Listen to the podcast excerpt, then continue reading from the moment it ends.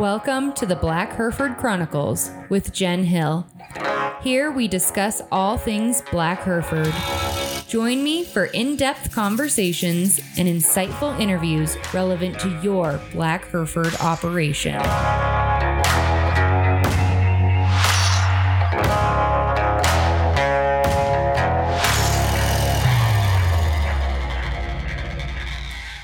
Realized that I've never really properly introduced myself to you guys. So, there's a lot of you that probably know me uh, that we've met at various Black Hereford events over the years, but I think there's probably a lot of people that I haven't actually met yet. So I thought I would take some time today during this episode to let you get to know me, the host, a little bit and kind of who we are at our operation and what we do and how we got into this. So I own and operate HI slash cattle company with my husband, Logan Hill. And we are now in the Nebraska Sand Hills, uh, just about an hour north of North Platte. But that's not really how we started. My husband was a fifth generation rancher out in northwestern Colorado. And that's where we were up until the end of 2021. Up until this last year, we ran two separate operations. We had our commercial cow calf operation that was called the Cripple Cowboy Cow Outfit. And then we ran our registered herd separate as a separate LLC alongside that Black Dragon Cattle Company. And we were in extreme northwestern Colorado. We ran a little bit into the Utah area there. And we ran on a lot of BLM land. And for those of you that don't have experience with federal lands, it's pretty much the nightmare that you would expect land that is owned and managed by the government bureaucracy to be. We were constantly dealing with issues like wild horses and fence building, everything that are normal ranch operations that become that much more difficult because now you have to involve the government. So, for instance, we had a fence line burned down in a fire, and it was a, a border fence between us and a neighbor. And it took years, years to even get the BLM to consider allowing us to rebuild that fence. We paid for the archaeology study, we had all the paperwork filed, and we were probably three years into the process when we finally left. And we're being told that it would be another year or two before they would even look at our application, all to rebuild a fence. So, with all of those issues boiling up and, and adding in the drought and thinking about whether there's a future in federal lands ranching and what it is that Logan and I were most passionate about, we decided to sell our operation and relocate. And that's when we came to Nebraska. And at that time, we decided to just go ahead and combine our two separate businesses, the cow calf operation and the seed stock, into one HI slash cattle company. And HI slash is our family brand that has been in Logan's family since 1909. So it seemed like a good way to honor our past while moving forward to a new future. Logan had always had an interest for the seed stock side of the business, but it wasn't something that we had a whole lot of experience in. In college, he was on the seed stock team at Colorado State, and that was pretty much it. But on our commercial side, we had been running Hereford and Angus bulls, you know, producing those F1 Baldies for our calves for generations. And then Logan and I were at a cattlemen's convention walking around the trade show, and we came by this tiny little booth tucked next to the Romagnolas was the American Black Herefords. I don't even remember who it was that would have been working there at the time. It may have even been the Hoaglands. And it was a light bulb moment. Oh, you know, that's a thing. Maybe this is something we should explore. So we decided to dip our toes in, and we did not do a very good job of it. The, the first registered cows we bought, we went to a sale in Grand Island, Nebraska. It was an Angus dispersal. And those cows were not actually even from Nebraska, they were coming all the way from Ohio. And we bought a trailer load of these registered Angus cows and got them home to our rough, you know, desert, rocky country. And I swear two or three of them just flopped over dead the second they unloaded from the trailer. they looked around and decided they were not going to survive that country. And over the next two or three years, every registered cow we bought out of that sale died in stupid ways, you know, falling through ice on frozen ponds and things like that. And it was a really eye opening experience for us about the importance of knowing where any purchased animals are coming from and breeding for your environment. And so we really reconsidered, or were forced to reconsider, how we wanted to build our F1s. We've always been forced to stay kind of small on the seed stock side of it, keeping our commercial operation as kind of our bread and butter.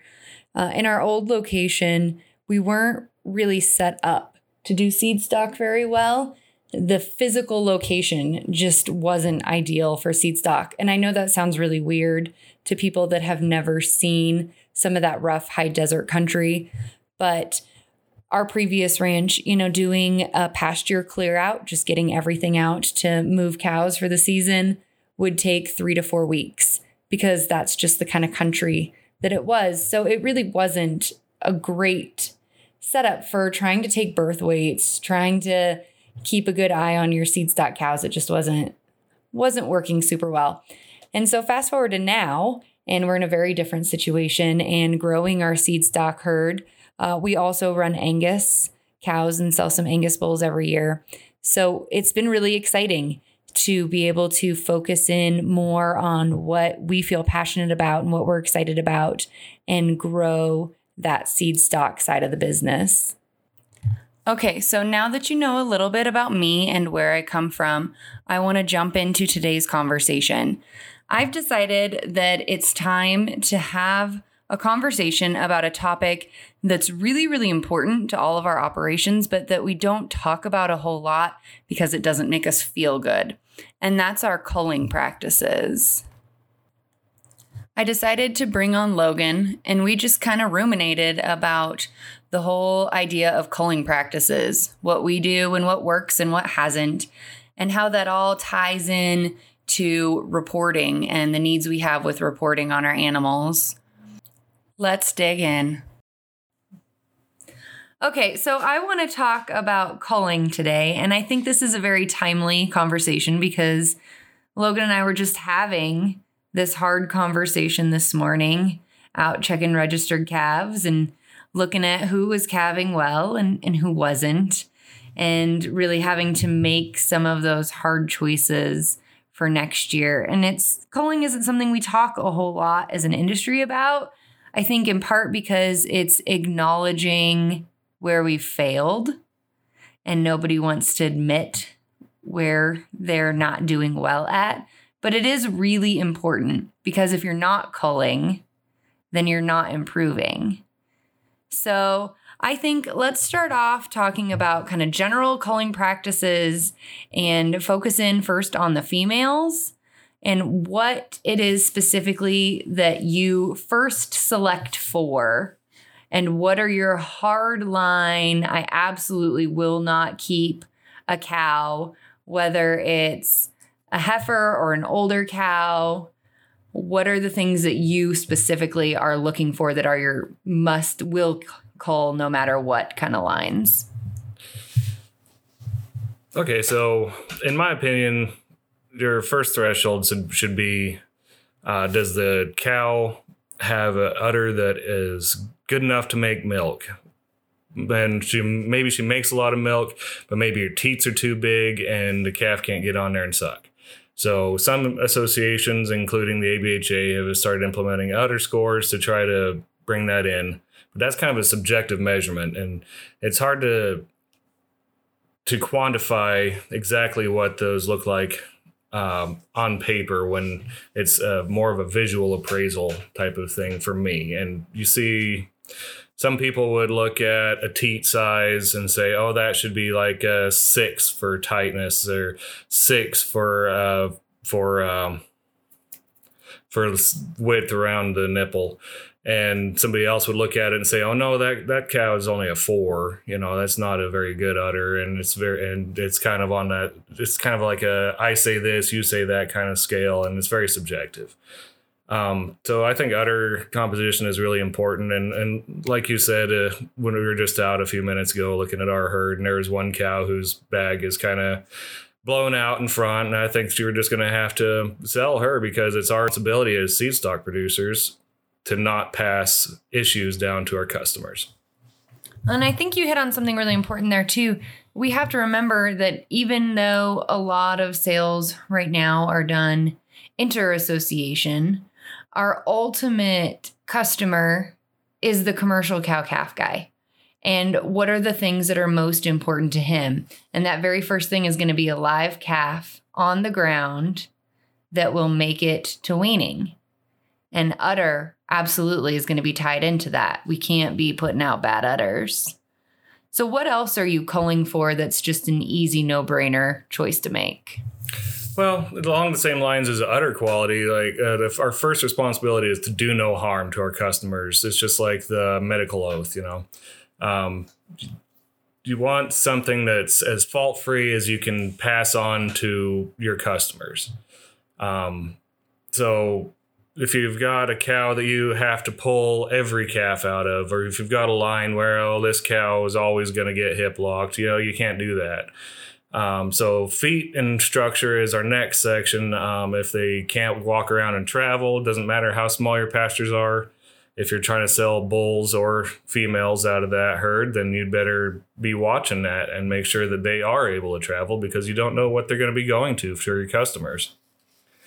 And then there's also a production threshold. Um, if we get uh, we wean a set of calves and they're under like a 90 ratio, then in uh, in in my opinion, you're selling those kit those calves that ratio under 90 every time, and you need to take a hard look at the cow. You know, maybe say the calf got a little bit of pneumonia, and that's why it ratioed under 90 maybe you could go ahead and keep that cow another year. But if there was nothing wrong with the calf, then I think that cow should probably get rolled. I'm curious, how many chances do you give a cow? Like, let's say she's got calving trouble. Let's say, I mean, obviously, something like she can't walk is an easy one, but calving trouble, there can be so many factors that go into that. How many chances do you give a cow and how many chances do you really think you should? Right. So that's a very good question. Um, i would say and yes i'm guilty of it. You know i've kept a cow that i had to do a little bit of work to pull her calf well it's kind of a threshold deal for me, like if uh, the calf's just not quite presented right, maybe it's got a leg back, but then you can just know it's an easy adjustment, and then it, the calf comes right out. Well, maybe that's just a one-off thing, and go ahead and breed that cow another year and try it again. Uh, but it's been kind of shown that if um, a calf is completely breech or upside down or in a really bad presentation, and that can be something that's heritable in the cow, and in my opinion, you just roll those and you, you don't look back because you're doing your customers a disservice. Okay, so let's talk about heifers a little bit. We've talked about calving, but making those decisions when they're younger is in some ways easier because you're not as attached to what they could have been, and is in some ways harder because they're younger and you have more hope out there for them. So when you're looking at heifers, what are easy things that you spot as far as whether it's disposition or phenotype? Yeah. What are you calling on? Uh, so definitely the first thing that I look at, and I think most people probably do too, whether they admit it or not, would be their conformation and shape. Are they the type and kind that you are looking for in your herd? Um, do they have a clean front? Do they have a good pelvic opening? Do they have a long hip? Those are the profit factors that you need to make sure that you're putting into your herd. And so having the right kind of conformation for durability, longevity, and calving ease are the first step on heifer selection. What age would you say you usually know that by? I would say I definitely have a good feeling on it by weaning time, which is seven, approximately seven months. And um, but then they can also have the opportunity to fall out and fail by the time they turn yearlings. If once again they hit a yearling and they haven't grown very good, you know, they didn't make that at least 90 ratio threshold just on a hard line, then they got to go, in, in my opinion. So, really, if we're being honest with ourselves, culling should be a constant a constant decision making process something that's always in the back of your mind. It's easy you know i'm thinking about it right now because it's fall and we're looking at both our fall born calves and how those mothers are doing as well as on our commercial herd side. You know we're approaching weaning time and that's always a really good time to be thinking about how everybody's yep. handled everything. But really if you're looking at heifers at weaning time and then again at yearling it, it's something that should be a constant decision maker. I would go even farther and say that it, uh, culling is something that should always be in the back of your mind all the time, no matter when you're looking at the cattle. Um, if there's something that you just don't like about an animal, then you know maybe you just need to send her down the road and try something different. Um, I a lot of people say, "Oh, well, that sucks," and you're getting rid of something. But on the other hand, if you really look at it, it's an opportunity to improve your herd with one swing of the sort gate.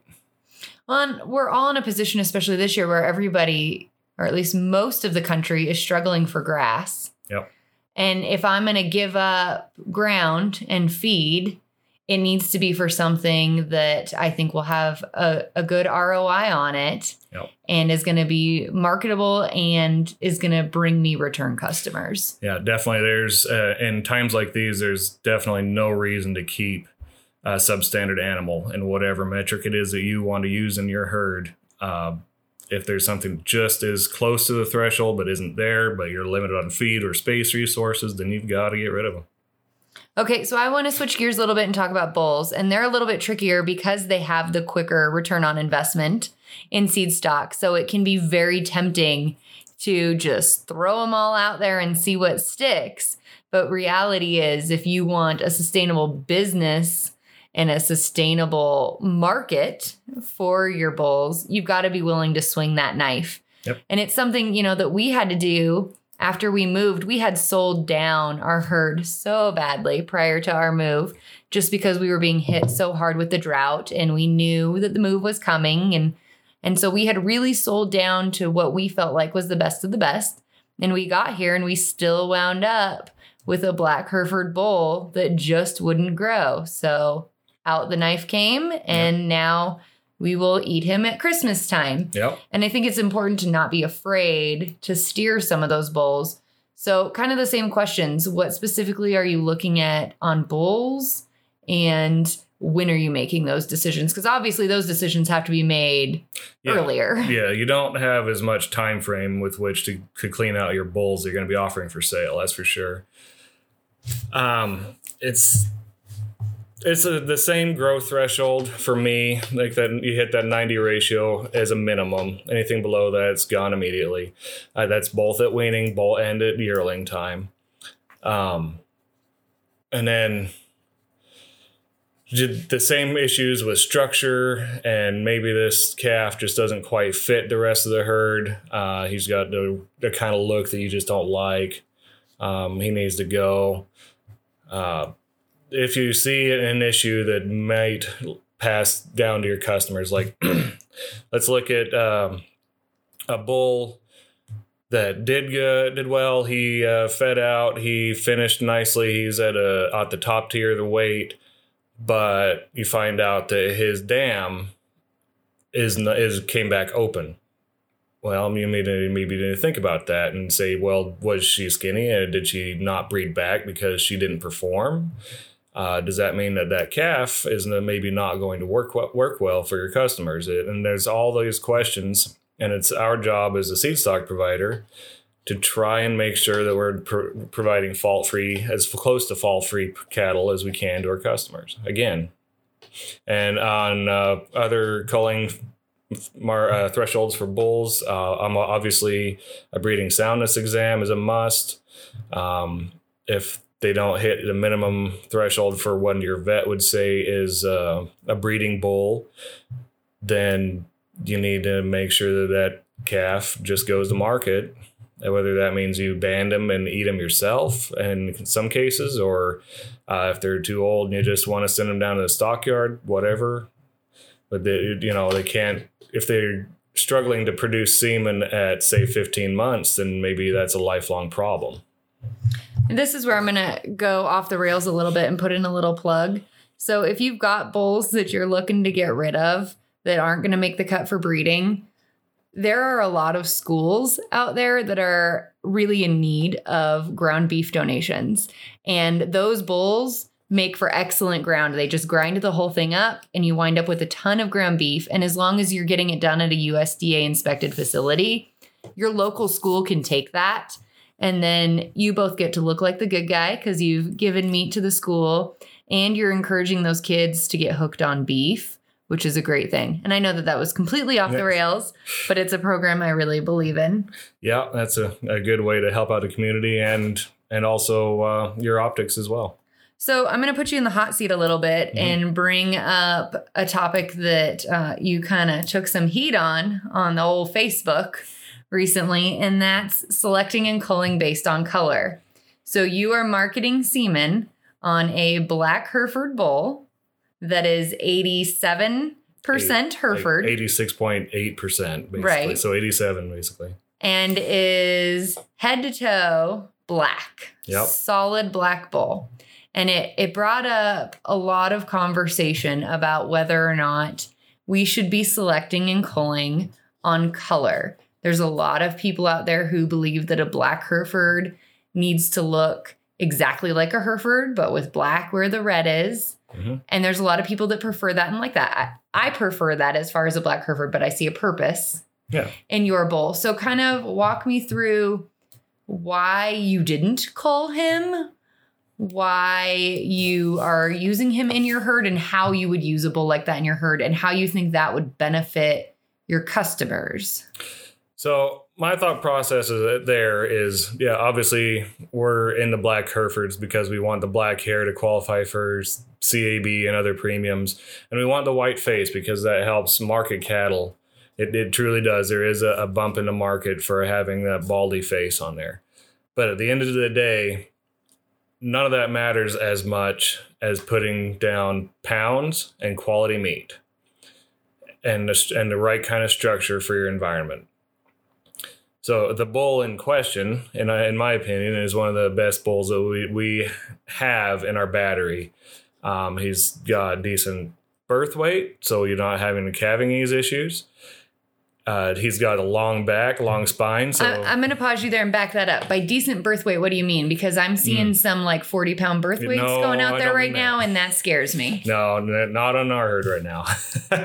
this these calves are coming. Uh, I think the lowest one of his has been 69 pounds, between there and 85, and I feel think I feel like that's roughly ideal.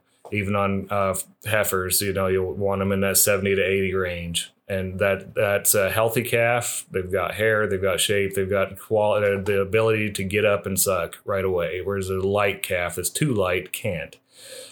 Um, but anyway, the, this bull that we're talking about has three generations of supreme dams in his pedigree, which means that his female side has proven to be exceptional as far as uh, weaning weights and uh, breed back capability is has gone, and um, he's got the yield grade and the and bull and the quality to make really great beef. So he's just kind of a complete bull, which is why I use him. And you know, a white face is something that can be fixed in one generation. So would you say something like that has to be strategically used? Like you're not going to want to use a bull like that on cows that already have a ton of pigment, but maybe more on those ones that are swinging a little too chromy because you do get docked for feathers as well. Our commercial guys, when they haul calves, they will get docked for feathers. Not just that, but also having white eyes and white feet and white udders. Uh, all three of those things are big discounts in the market. Um, so yes, I think you should be used strategically on your more classically Hereford looking cows. Um, and that'll be through an AI program or maybe a sort if you've got a herd sire pasture that you can just put those pairs into. Um, there's definitely places to use them and maybe places you shouldn't, like uh, with a solid black female. So, right now, the association has no rules regarding color, right? A lot of associations do. Angus is very specific about what white will be allowed. Yep. Um, I don't know. Does Hereford have any kind of coloration rules? Not that I'm aware of. Do you see the Black Hereford Association going that way? Do you ever see there being a discussion about what markings in color is acceptable? Well, in a way, the Black Hereford Association already does because we don't allow Red Bulls to be registered. right, but the females can as HXs. HXs, yes.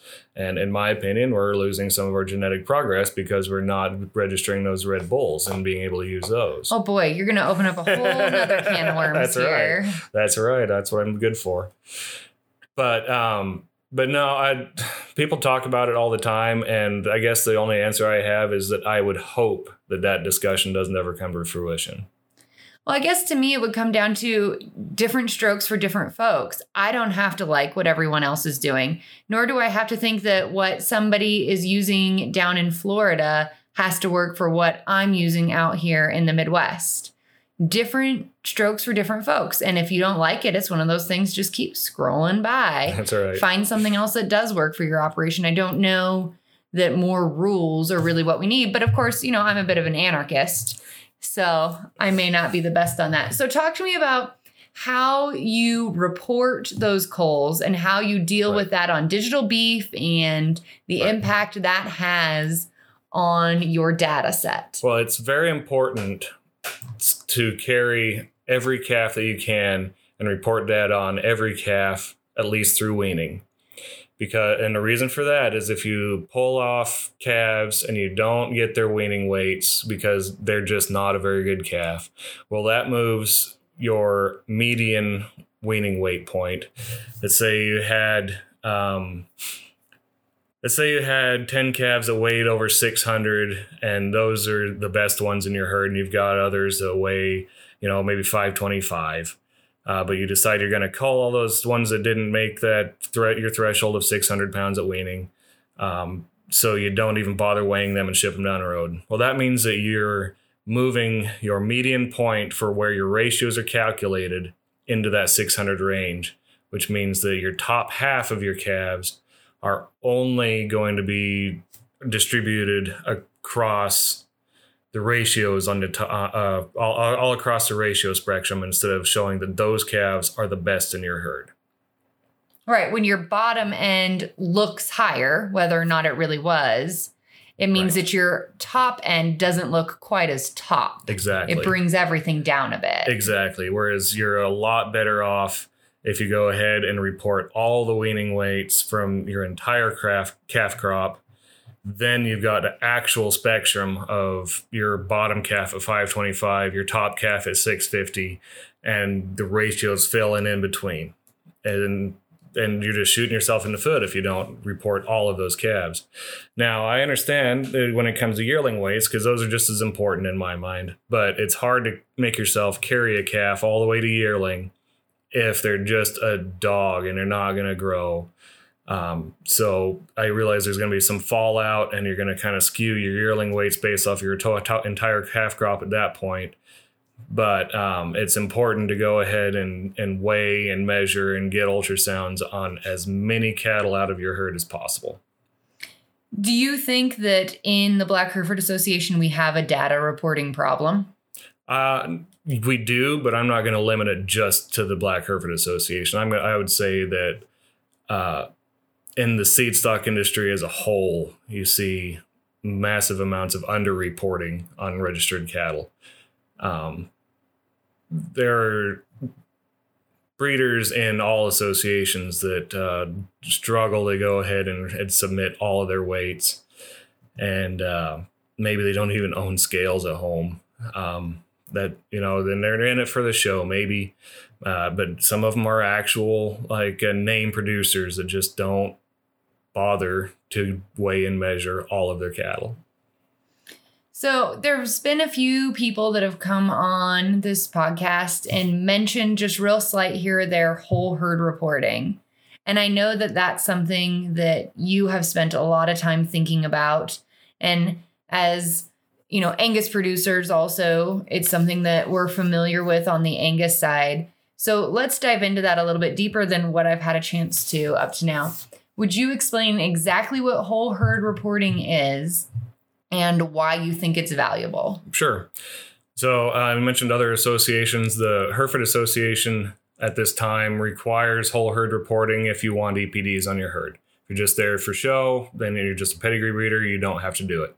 Um, Angus Association right now is doing a voluntary program where you can whole herd report your females if you want to, and uh, but you don't have to be in that program. Uh, so what it is is you have to report a calving status and a, and a birth weight at minimum on every cow that you have in your herd inventory. Um, the point of that is to show their fertility function and the, how long the cow lasts in the herd before you roll her out.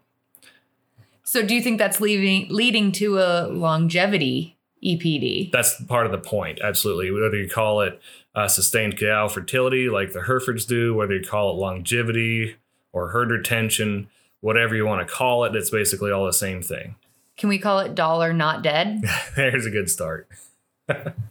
but um, it allows you to uh, create uh, a metric for a whole herd as to how fertile, how long they last, and um, it's just a great benchmark for uh, moving forward with um, with data collection on a mass scale.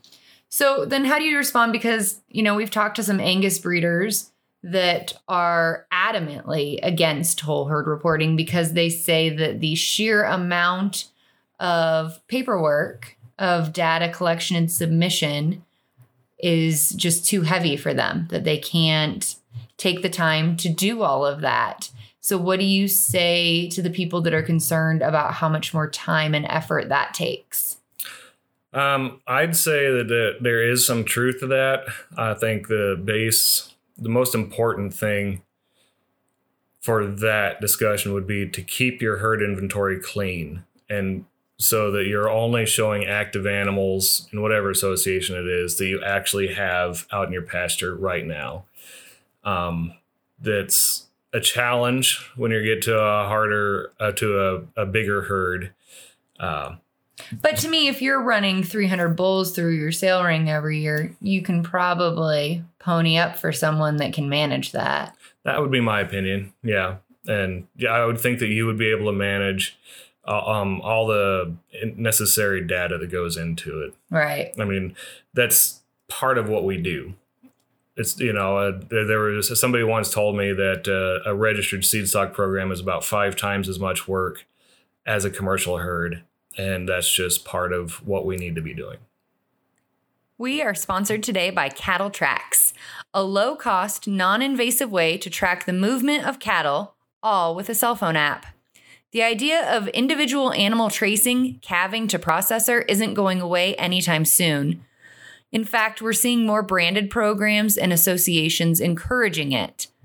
CattleTracs combines traceability, data collection, and new technology in the way that our industry is moving. If you haven't checked them out, I highly encourage you to take a look.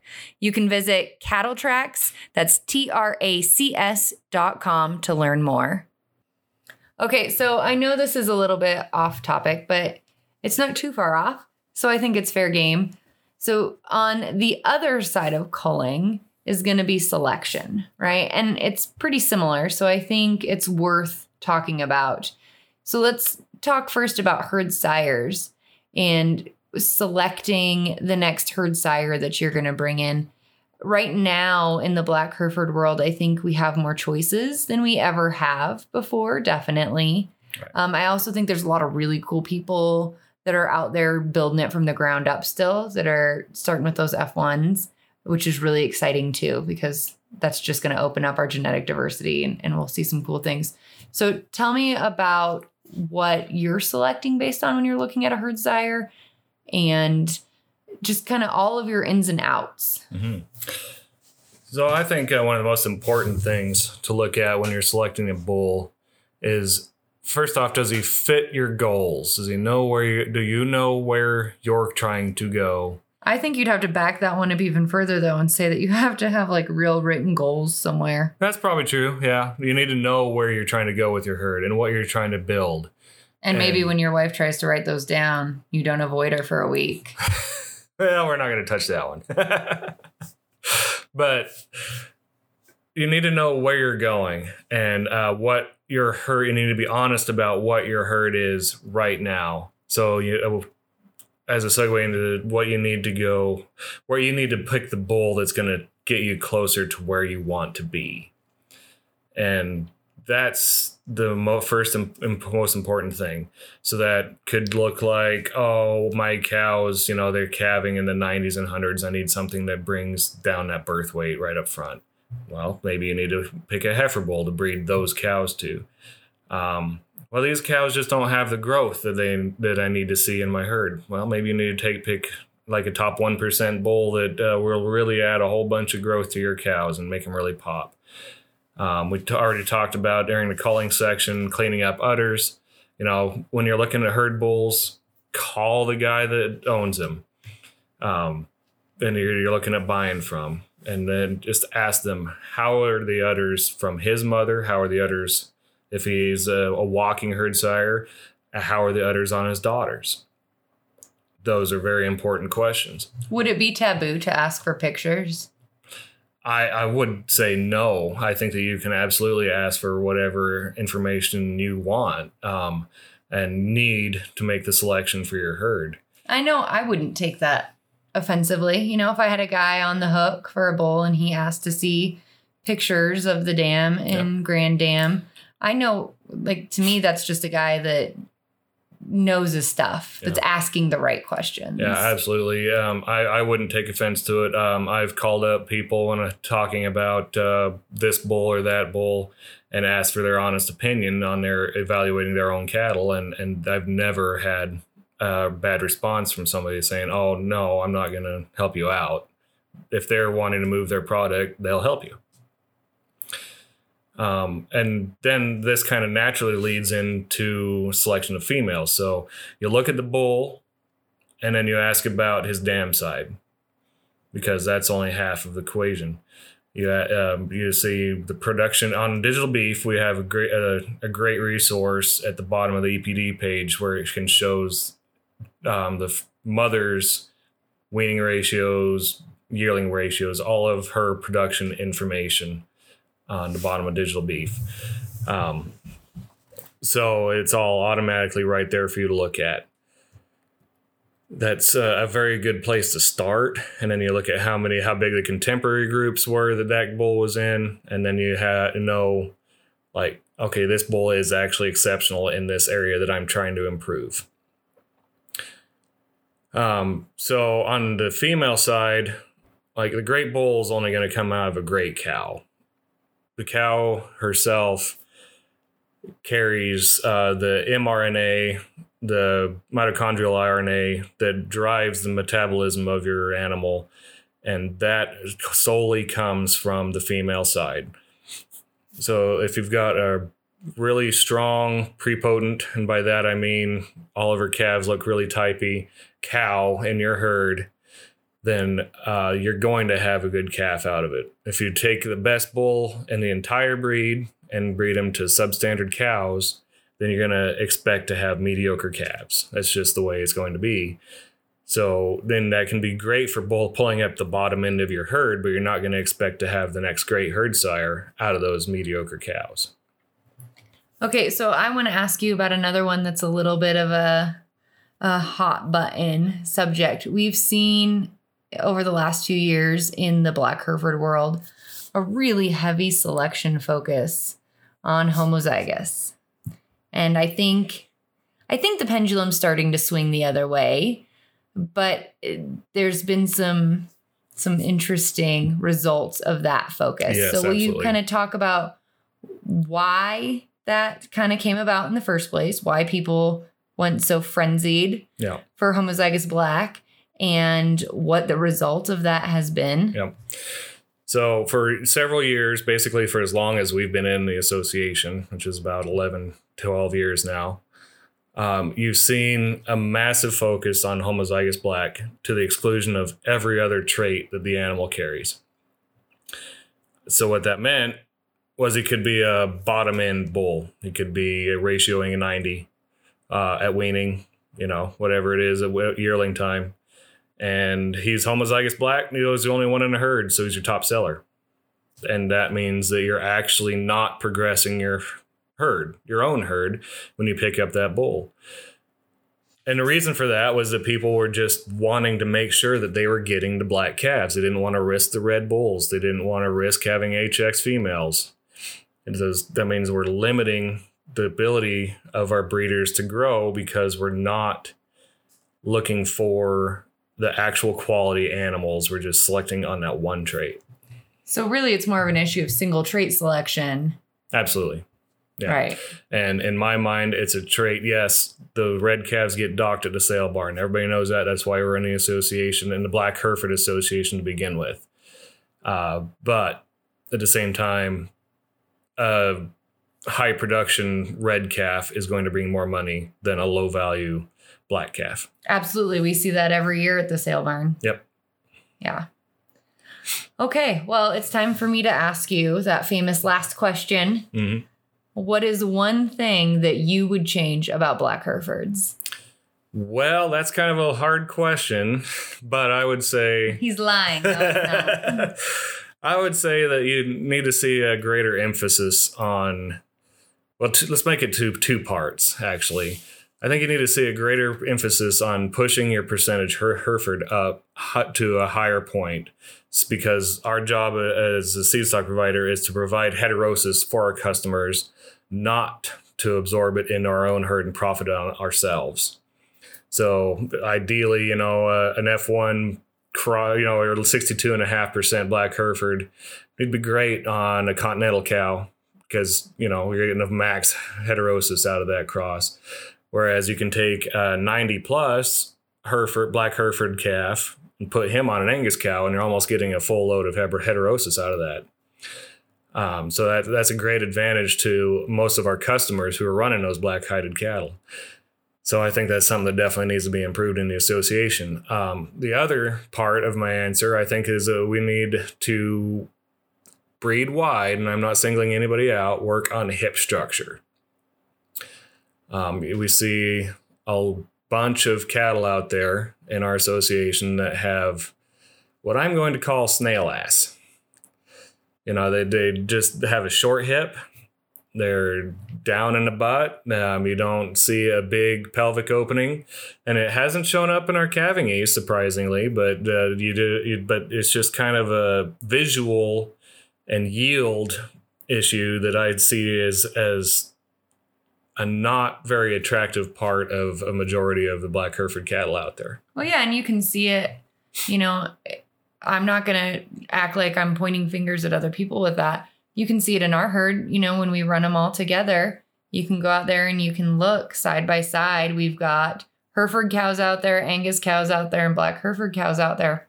And there's a lot of things that those black Herefords look beautiful at but they definitely are lacking in comparison in that rear end. Right.